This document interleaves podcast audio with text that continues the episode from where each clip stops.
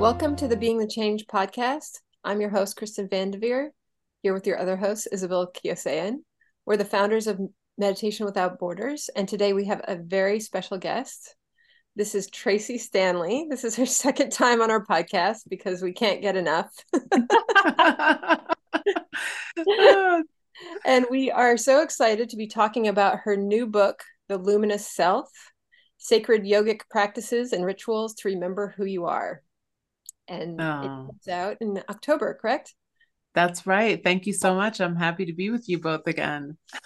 Yay! Yay! We're so excited. um, we both uh, gobbled this book up. It is so fantastic. Um, and we have so many notes. So we, we're just going to dive right in. Um, I, I, one of the pieces that that seems to the word that um, that comes out and it's in your subtitle is ritual. Mm. And it was really fascinating to me to think about everything we do as a ritual, even those unconscious behaviors. So I was wondering if you could open a little bit and talk about rituals and talk about how this idea of rituals might have led to this book.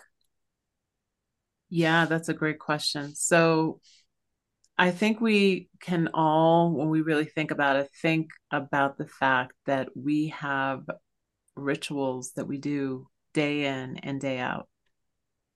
The ritual of brushing your teeth, taking a shower every morning, that's a ritual. That's something that we do intentionally. Maybe we don't have any sacred rituals, but we're doing rituals. And we're also doing unconscious rituals, right? And so the idea of waking up in the morning and scrolling as the first thing that you do on your Instagram feed, that's a ritual, right? And so I think that if we want to think about life as a sacred ritual, if we want to be able to weave our practices and our devotion throughout our days, that we have to become more intentional with the things that we do and why we do them.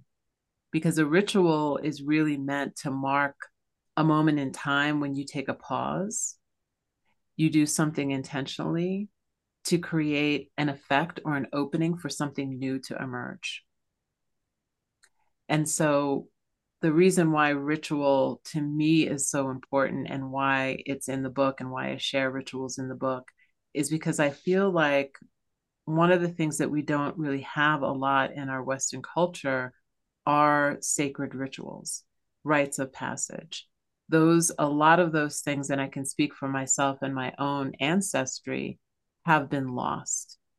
And so it's really important for us to be able to create them a lot of times in spiritual practices and in lineages we might receive uh, an you know a ritual and then we might do that ritual over and over again.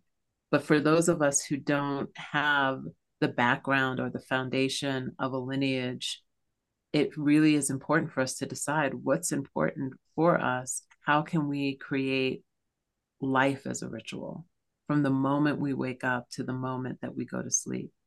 Knowing that there's a place that we want to get to, hopefully, which is not like something to achieve, but something to realize. Something that is going to maybe be revealed by the rituals that we do. And that hopefully these rituals bring us closer to the truth of who we are and further away from who we're not. That's so beautiful. I'm already tearing up.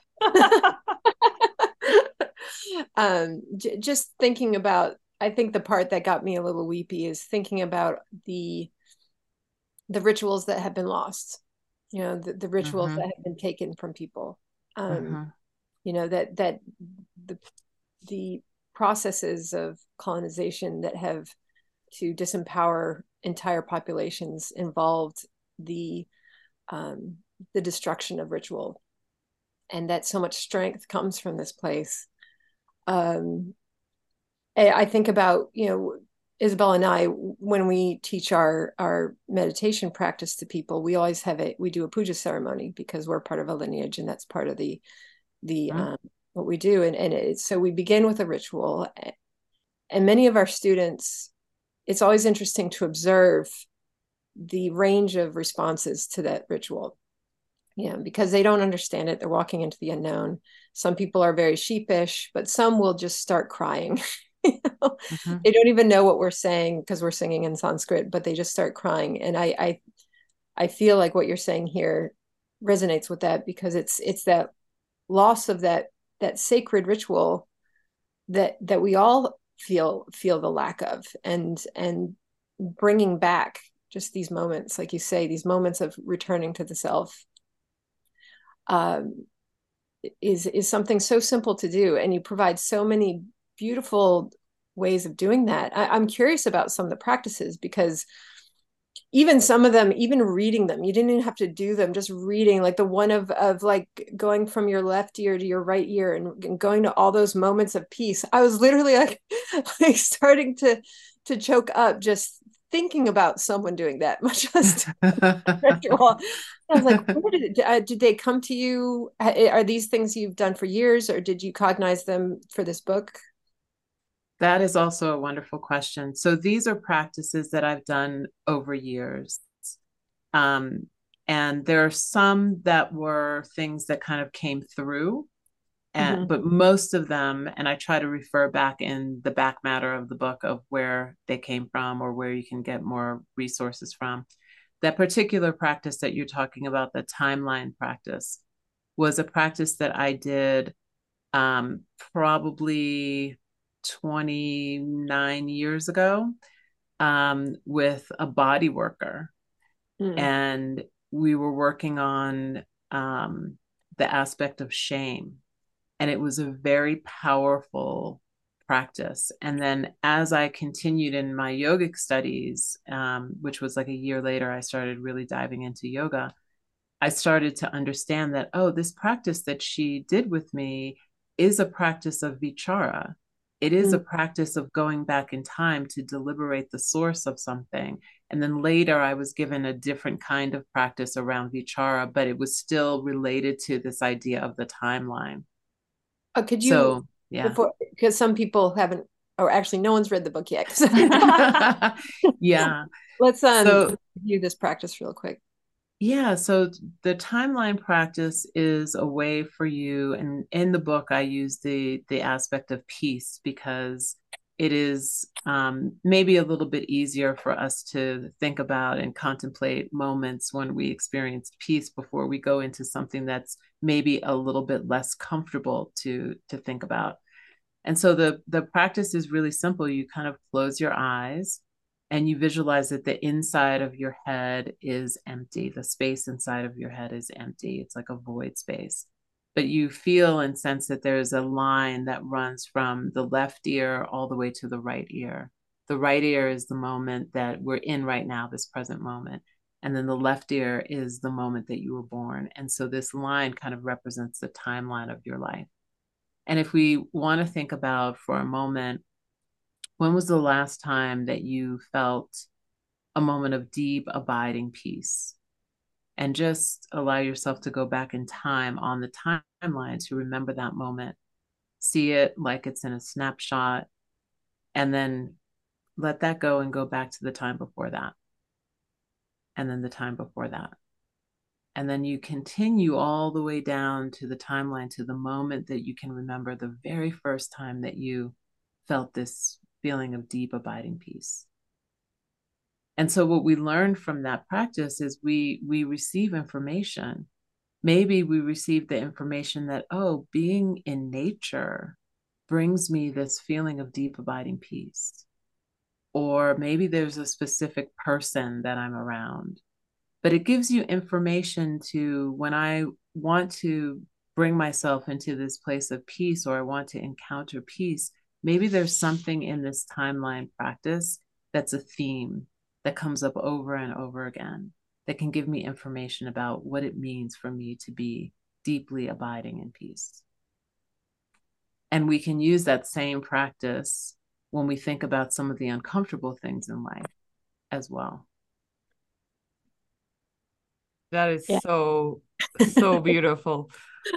yeah, this is more more of a personal question, but I'm very curious about your creative process, like how the ideas come about? Did you feel the need of the time? Like people need this because I was telling Kristen before you logged in, um, but I've been having a rough time recently.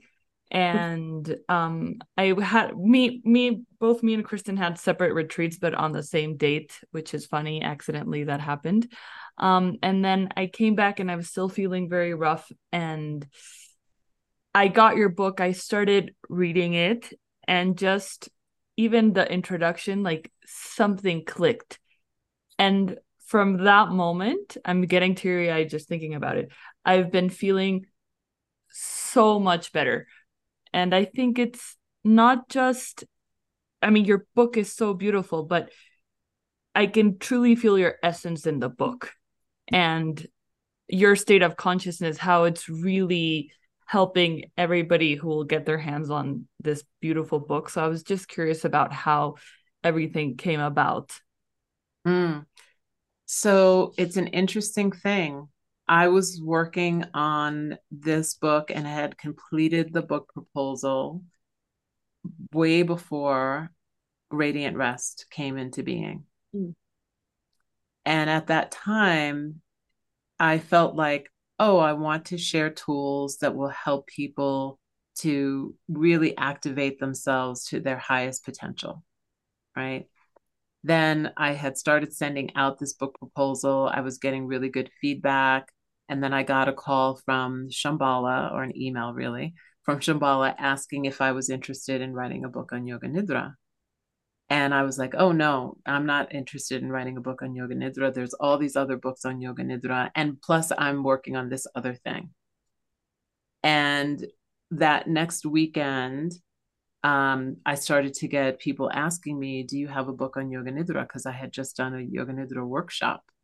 And I had to pause and say, Okay, this is the first time that this has ever happened that I've had five to seven people asking me if I have a book on Yoga Nidra a week after Shambhala is asking me. I have to listen to this because this is, I believe, the universe basically pointing and saying, Here's the direction you need to go so in going in that direction and then also having the book come out during the pandemic when we were all in lockdown and also realizing how exhausted we all were right we had had mm-hmm. time to realize that that was the perfect timing so when i started to come back to this um to this new this work the luminous self and i looked at you know i sat down with the book proposal because i'm now ready and i was like oh I wasn't ready to release this.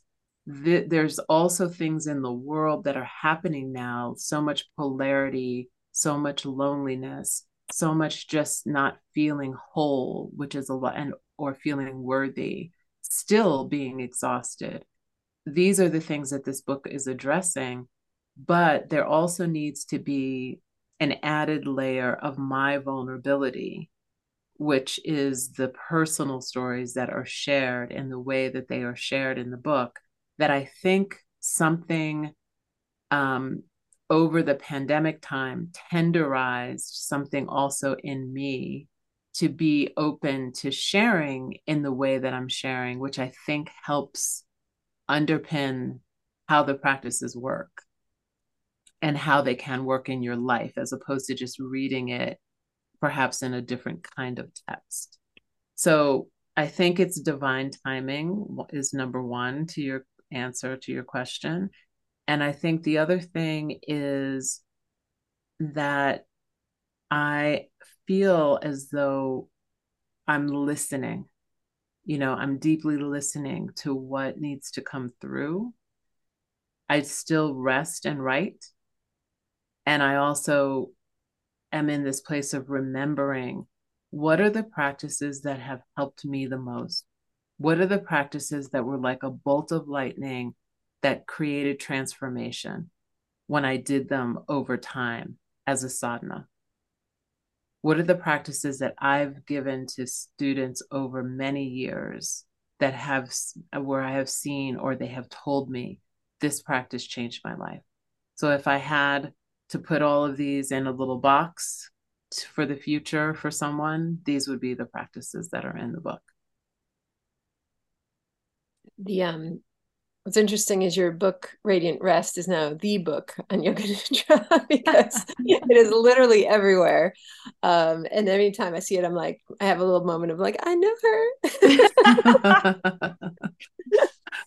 but this book has it's it's it's another step. You know, it's it's the the personal stories especially where you you really open up to your own story and then you weave it in with the definitions and the yoga sutras it's the, the weaving in this book is of a sophistication that is of another level. And um i think it was the when you're opening stories where you talk about being hit with the eggs that for me I, I found it so touching and relatable.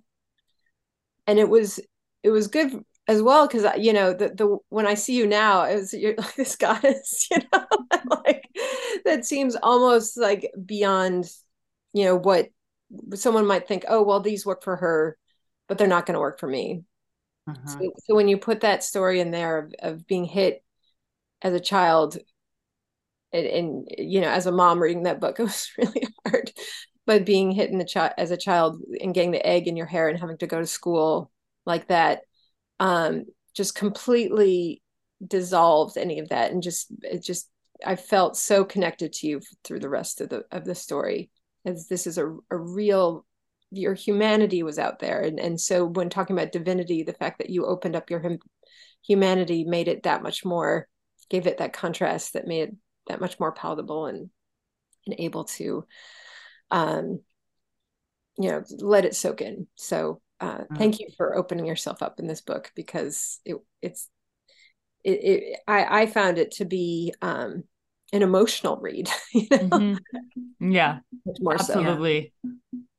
Yeah, thank you, thank you for sharing that and your experience of reading it, um, because it was very clear to me that I needed to share that story and share the evolution also of my transformation through the mm-hmm. practices mm-hmm. and because it's what we it's what i see and it's also what we know is that how these things shape us and it's really hard to get out of the box of that shape when something happens to you that makes you uh, want to be small or be fearful of success or any of the things so i appreciate your reflection I I love too how you you you told that story as like you know this is the sanskara that has such a deep impression and can and can make you feel small but then you you turn it around and say you know that which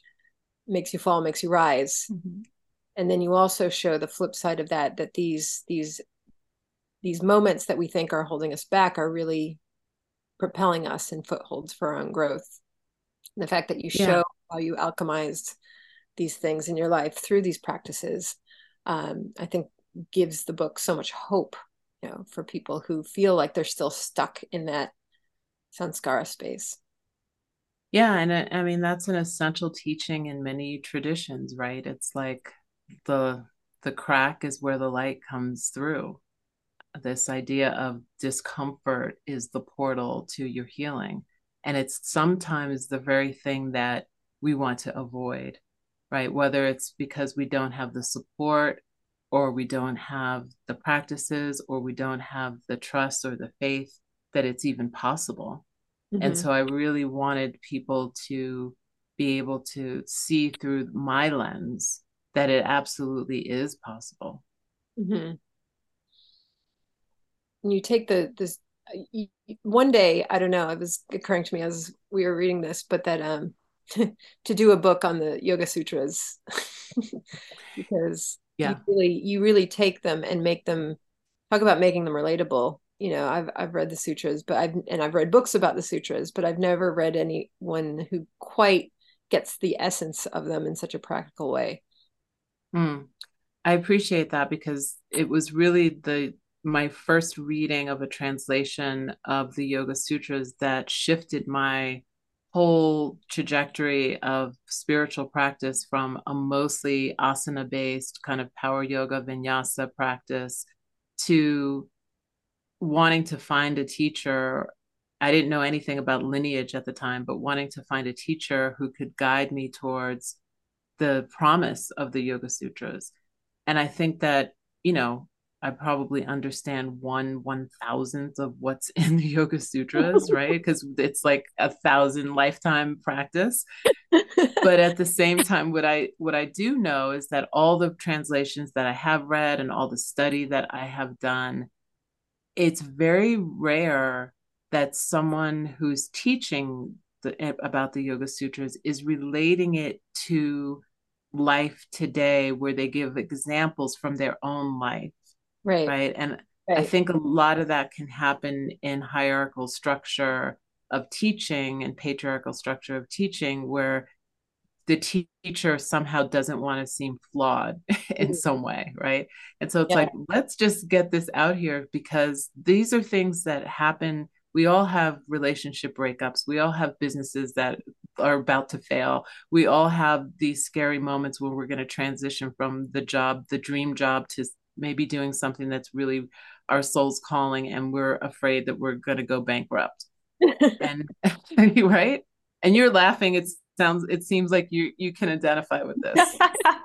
I'm laughing because i'm remembering that fantastic part of the book where i literally laughed out loud when you took your your ex-boyfriend's name in your phone and you changed his name to be compassionate. Yeah i had to I, I had to do it. So you know.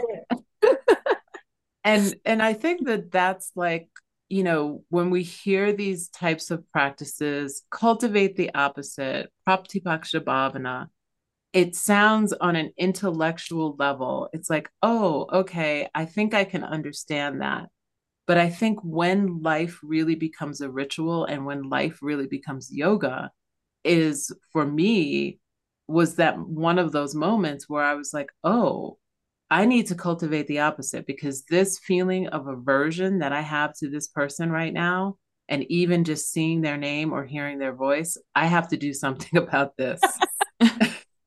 and the Yoga Sutras has, you know, all the recipes for so many things in life.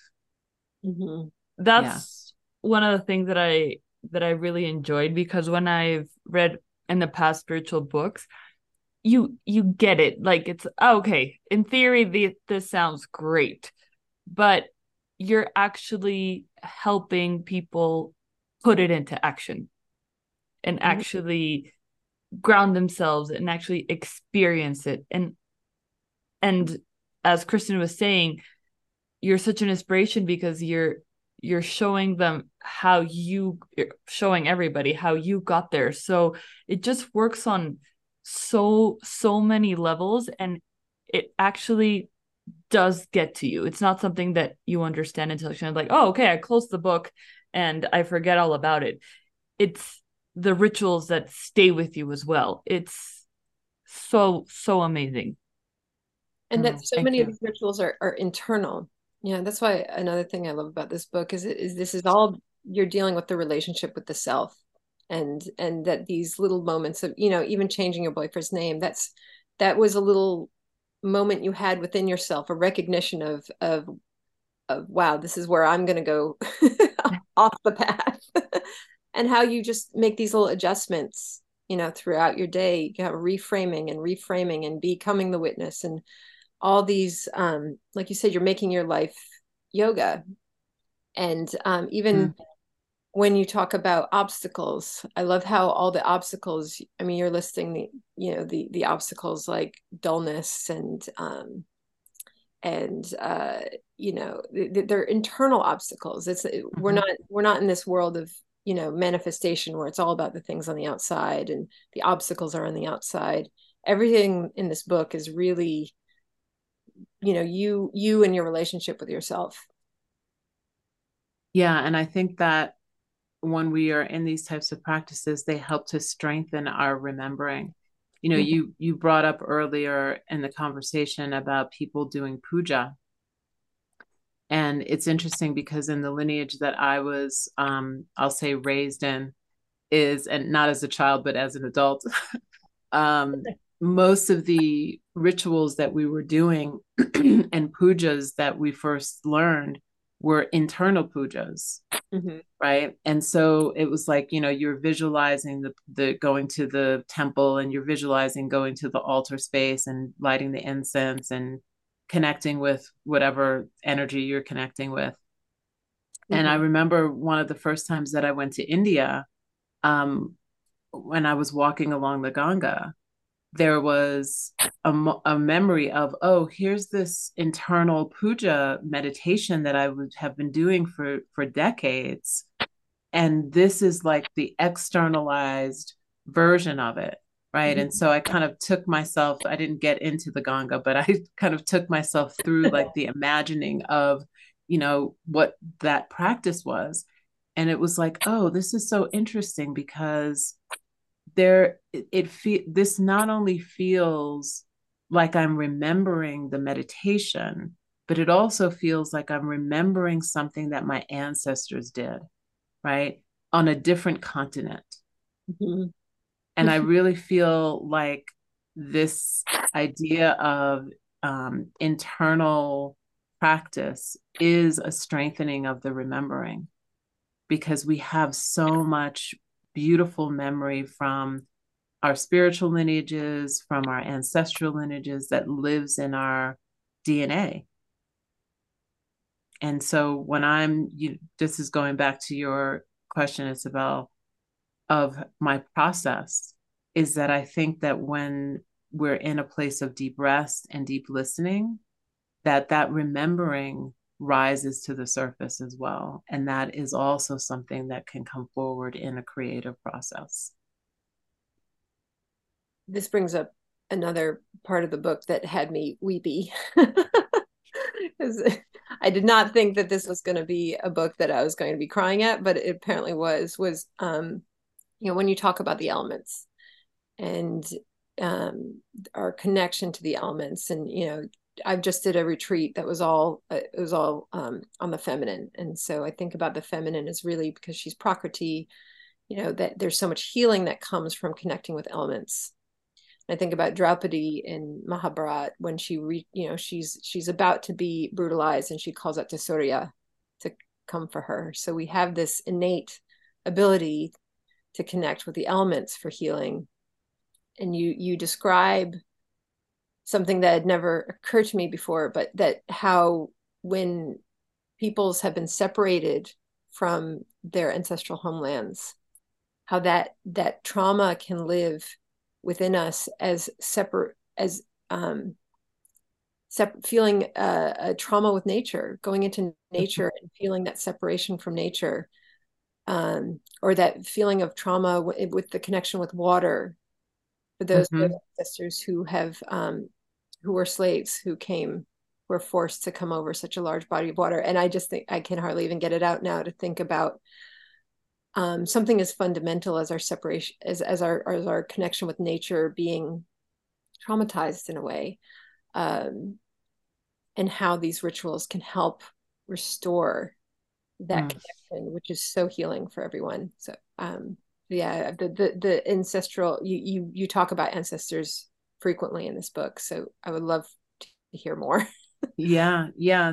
So two two threads that i'm i'm feeling into. The first thread is around nature right and the elements. And and we have to realize that whether we're aware that we have trauma in our backgrounds which could be just in from this lifetime. Like i i was brought up in a family that was like don't go into the woods. The woods are dangerous. Don't go back into the like garden space you know from the previous neighbors because there's snakes back there. And so i had to really reclaim a connection with nature right? Um, because it was a scary place and it can be very scary for many people and at the same time, the industrialized culture wants us to be disconnected from nature. Because, you know, when we think about this idea of returning to our true nature, our, our true nature is not separate from nature. Mm. But the more that we are separated from it, the more we're separated from ourselves. And so, what I love is the teachings of Tantra that really tell us as above, so below. what is in the macrocosm is in the microcosm, that there is a universe inside of us. There's a sun, there's a moon. And we know these things when we learn about Ida and Pingala and Sushumna and the chakras and the elements. But I don't think a lot of times that it's actually, um, there's not a bridge to the actual environment that we live in a lot of times. It feels like it's kept very separate as though here's the practice and here are the elements. And we're not even doing these practices in a natural environment most of the time. we're doing them inside of a yoga studio. Mm-hmm. And so I think we have to look at both of those things. What what is our possible ancestral trauma around nature? What is our own separation from nature? And how can we start to basically come back to nature not in an extractive way because that's the way that we've been raised in western culture is that nature is there for our pleasure mm. it, there's not a reciprocal relationship with nature mm. and once we're in that reciprocity with nature then that's when the healing starts to begin one of your exercises was the um the tree i believe mm. Yeah, the connected roots. Yeah, would you describe that one? Because that was one of my favorites. Yeah, the connected roots. So, this is one of those practices that came through. You asked about the cognizing, right? Mm-hmm. And so, some years ago, I was watching a TED talk, and I cannot remember who the doctor was, but um, maybe we can put it in the show notes. But it was a tech, uh, a, a doctor who was talking about the connection of the forest and how the roots grow and how basically all of the trees in the forest even from in very long distances are connected. And if there's one tree that is ill all the other trees will start to send their nutrients to that tree to try to heal that tree. And when i heard that i just thought about this idea of community and that if we really knew that we were all connected, how healed the world would be. And so, this connected roots practice is really a practice where you are visualizing yourself as a tree with these roots that reach down into the earth and are able to receive sustenance, but at the same time to give sustenance. So, it is a reciprocal relationship, not only with all the other beings that are in our environment, but all the other people, humans and more than humans that are in our environment. And I really feel like that practice um, is something that connects us to our natural mantra of Soham. It connects us to the earth, and it also connects us in a way where we're not just taking from the earth because a lot of times we'll we'll have meditations where it's kind of like oh we're inhaling all the strength and the stability but we're not offering anything back out. And so this is a way for us to internalize again i think maybe because you know the all of these internal rituals that i received but there's a way to that internalizes and then when you go out into the world and you see that amazing beautiful tree that you want to hug or you want to sit next to this meditation might come back to you where you feel like you can be one of those other trees with your roots and have a new different experience in your environment if that makes sense mm. does make sense it's beautiful and i so much of what um I was thinking about your book was coming through as you're describing it, where I think all that you've you've received in order to create this book is your you're giving it back through this book.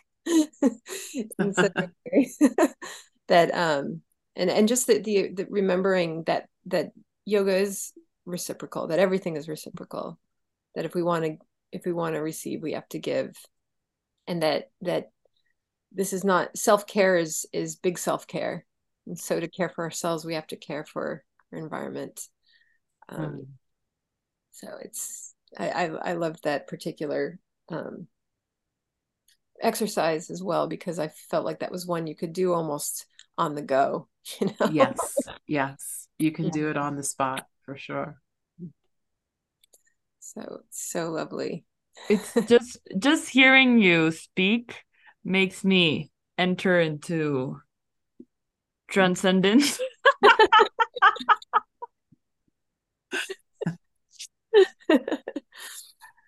Which is exactly what happened when I started reading your book as I was saying before. It it it was the words, but it was as you know, Kristen was saying, you really are giving back because your essence is there and your essence is so cosmic that it's so healing. It really was. I appreciate that. Such a powerful experience. Just reading it and something clicked in me. And it was like, Tracee.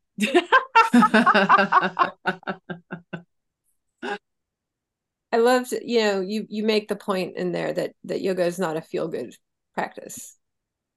Yeah, that's a quote from Indu Aurora.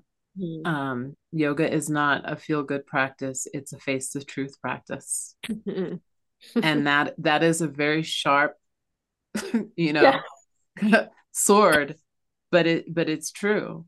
Um, you know, certainly when I first started practicing yoga, it was like, oh, I want to feel better, I want to look better, I want to be stronger. I want to be more peaceful. And then when I started reading that first translation of the Yoga Sutras, it was like, oh, there's a place in me that's beyond all sorrow. Mm-hmm. Then that means that there's sorrow that I'm not acknowledging, that I'm somehow, I didn't have this word at the time, but basically I'm bypassing the sorrow so that I can be in the feel good. Mm-hmm and I want to be able to reach these levels, which now I know there's many lifetimes, hopefully at some point. But this idea of samadhi, this place, this this essence or or place that it feels like peace beyond words, you know, we get little slivers of that in our practice, and I think that's what inspires us to just keep practicing and keep being devoted to our practice in a way. And I do feel like the underpinning of this offering is really around bhakti. Mm-hmm. Even though I don't really talk about it, it's really about how are we devoted not only to ourselves, to our community, to our practice. Yeah. That um it made me think about how, you know, like you said, most people come to yoga thinking like, I just want to feel better. I just want to, you know, I just want to be less stressed. They come to meditation as well this way. They're like, just, just. I don't want insomnia anymore. Simple things. And what this this book is doing is it's it's the next level. There's nothing wrong with that. How people come, mm-hmm. but it's mm-hmm. graduation. It's the graduation into wait. This is bigger. This is much bigger than the yoga studio and um, I think the the fact that you are you know you took and you dredged these these examples from your life into the book. Um, you know, another one that that was poignant to me was how you talked about closing your yoga studio. Mm-hmm. A powerful moment that was that you know shattered everything, right? like you you were, you were just left with your core self because it was it was all the things that had to fall away in that yeah. moment. Um, yeah but it it was it was you showing that that that that was yoga right that that that was yoga in that moment even what felt like the fall you know a big fall. That was that was a huge upgrade for your state of consciousness. Absolutely. And and the the upgrade came and and this is one of the reasons why i feel like this book is really a sister book to radiant rest mm-hmm. because these are realizations that can come more easily when we've been tenderized by the nectar of rest, right? Mm-hmm. That these yeah. things kind of bubble to the surface. But it was the pause that I took in reflecting. Like everything feels like it's falling apart in all aspects of life. I could have just gone with the falling apart, but for whatever reason, because I had this yoga nidra practice, I was able to pause into that and see, oh, this is the kleshas here in 3D. that you know, so now is the time that I get to work with the kleshas, not just when I'm sitting in the yoga studio talking about the, you know, the kleshas. I'm getting to live the kleshas. Okay, fine. Um, and that was a really, I, I don't um, wish that it had happened any other way mm. because I needed that upgrade. Yeah. Yeah, I'm sure in the moment it was oh, it was excruciatingly painful until I realized what was happening. Yeah. And then it was like, oh, let me be in the Leela now. Mm. Let me be in the Leela and let me watch and let me experience. And it had it took on a completely different tone. Let me be in the Leela. That's going on a t-shirt. yeah, absolutely. In the play for those who yeah, lila means mm-hmm. play, divine yeah. play. Um. It makes when you say that, it makes me excited. Of like, yeah, Leela, let's do it. yeah, that okay. I'm here for it. That's why I incarnated on this planet. I think at this time to have those experiences. that that it just shows how powerful this knowledge is. That that you were able to through the knowledge suddenly dissolve all the angsty feelings around it and use it as power right? Use it as as jet fuel for where you were going. Um, yeah i mean i'm i'm so grateful to all of the teachers um, that have shared their wisdom and the understanding of their teachings with me over the years because i would not have had the foundation of understanding just one little pin drop enough to make me go back and reflect. Yeah. Thank you, Tracee, so much. This book has been so moving to both of us, and I'm sure in another month it will be an incredible awakening for so many people who get who have the privilege of getting to read it. Um, um I have just a question. You're also having it on audiobook. Are you are you going to read it? Yeah, so as far as I know, the audiobook and the book are coming out at the same time. So mm-hmm. I've already recorded the audiobook. The book, when you buy the book, um, there'll be a link inside the book to eight downloadable practices.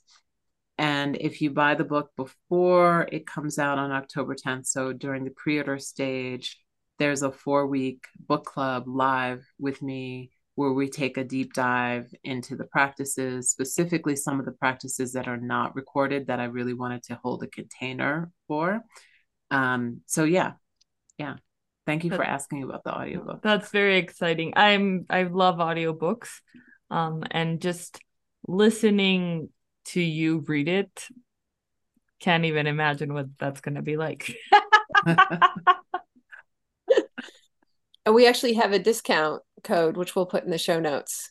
So awesome. Yeah. Thirty percent off, I think, right? Yeah. Mm-hmm. Yeah, it's a big, it's a big, it's a big discount. So um yes, so everyone needs this book. it's, it's gonna go right next to your other one on my shelf in a place of of privilege. Thank you so mm. much, Tracee, for sharing your wisdom with us today. It was beautiful. Thank you so much, Kristen and Isabel. Thank you really so much. Appreciate it. Thank Hopefully, we'll see each other in Santa Fe. I hope so. I hope so. Yeah, it would be great to see you both. Thank you again. Thank you. Thank you.